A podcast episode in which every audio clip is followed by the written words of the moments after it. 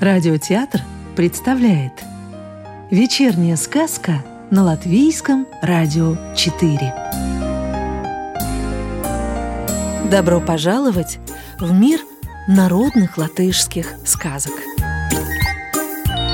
Смекалистый парень Задумал как-то паренек белый свет поглядеть Покинул он отцовскую лачугу, отправился на чужбину и нанялся на службу к одному барину а люди в тех краях уже очень злые были. Каждого чужеземца норовили они объегорить, обобрать, а то и вовсе погубить. Прав ли он, виноват ли? Только один человек там был с добрым сердцем. Тот самый барин, которому парень нанялся. Остальные же все, м -м, не дай бог. Парень, пока у барина служил, наслушался, что за люди в тех краях живут. Однако не боялся он их. Все посмеивался да приговаривал. «Пусть себе, пусть! Смекалистому сам черт не страшен!» И вот однажды взбрело парню в голову с этими злыднями поближе познакомиться. Взял он яблоневую палку, которую срезал с выращенного отцом деревца – разными серебряными бляшками изукрасил и в путь. Пытался, правда, барин его удержать, чтобы сам на себя беду не навлек. Да где там? И ведь барин прав оказался. Только парень за ворота вышел, как подходит к нему какой-то человек. И за палку. «Отдай», — говорит, — «мою палку. Давно она у меня пропала». Моя она!» «Ладно», — отвечает парень, — «коли твоя, отдам. Только пойдем к королю, пусть он своими глазами увидит, что я тебе палку отдал, а то ты с меня еще раз ее спросишь». Пришли они к королю. Король спрашивает Плута. «Твоя палка?» «Да, король, моя!» — отвечает Плут. «Ну, паренек, как же это к тебе чужое добро попало? Уж не украл ли ты эту палку?» «Нет, король, не украл.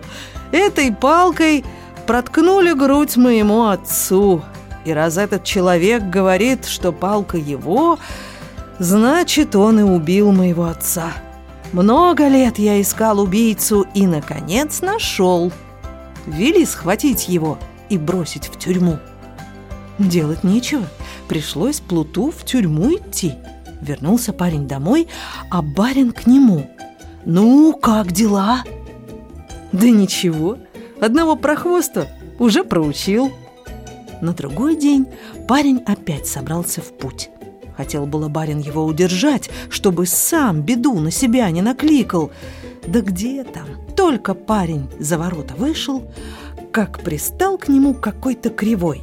«Отдай мой глаз!» «Ладно, если мой глаз твой, так и быть, отдам. Только пойдем к королю, пусть он все видит, а то ты, пожалуй, еще раз глаз с меня спросишь». Пришли они к королю. Король спрашивает. «Этот парень у тебя глаз отнял?» «Да, король, отнял, отнял!» «Ладно», — говорит парень, — «сейчас увидим.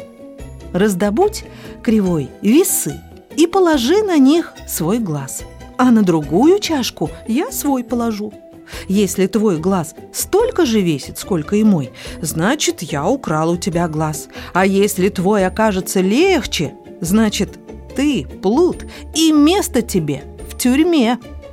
Услыхал это плут и на попятной – «Обознался я! Отпустите меня, отпустите!» «Да уж ладно», — сказал король. «А чтоб в другой раз ты так не обознался, иди-ка выспись в тюрьме. Может, тогда твой глаз зорче станет». Делать нечего. Пришлось Плуту отправиться в тюрьму. Вернулся парень домой, а барин к нему. Ну, как дела? Да ничего, второго прохвоста проучил. А злодеи заприметили смекалистого парня.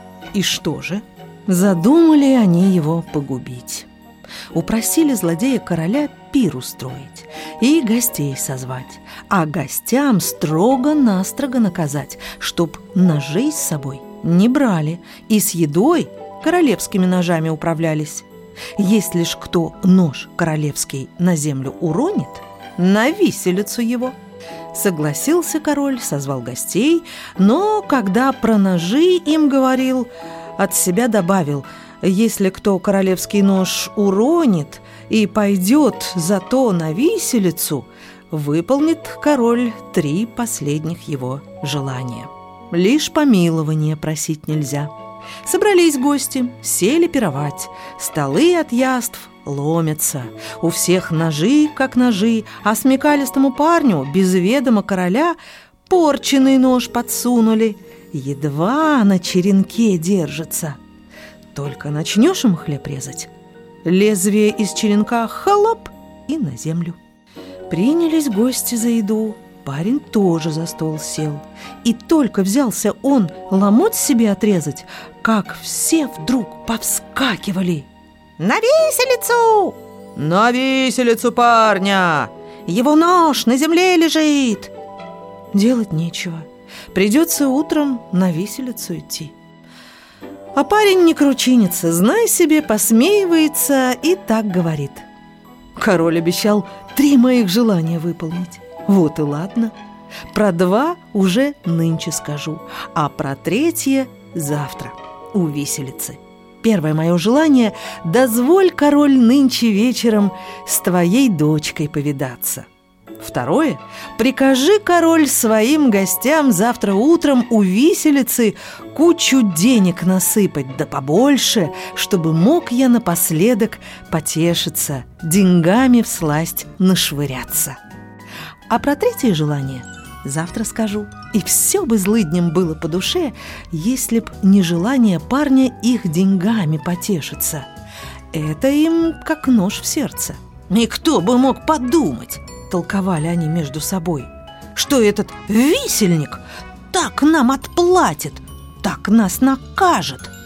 Да, есть у него голова на плечах – это так, но ничего, не сносить ему той головушки. В тот вечер парень был так весел, так весел, будто виселица просто потеха.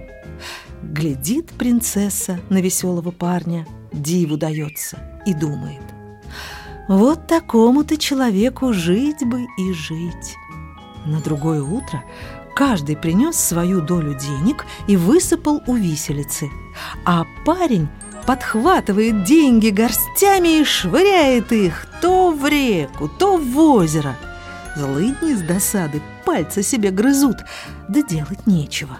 Расшвыряв все деньги, парень вспрыгнул на помост и говорит «А теперь слушайте, вот мое третье желание – Пусть тот, кто видел, как я вчера королевский нож обронил, выйдет сюда.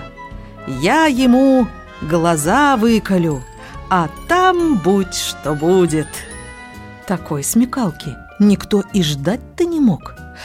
Все словно онемели. Да и кто же даст глаза себе выколоть?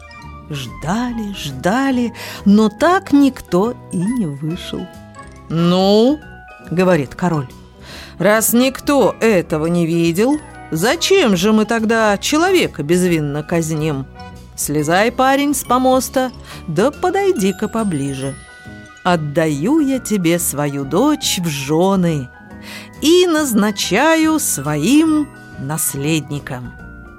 Такого справедливого и умного человека я еще не видывал.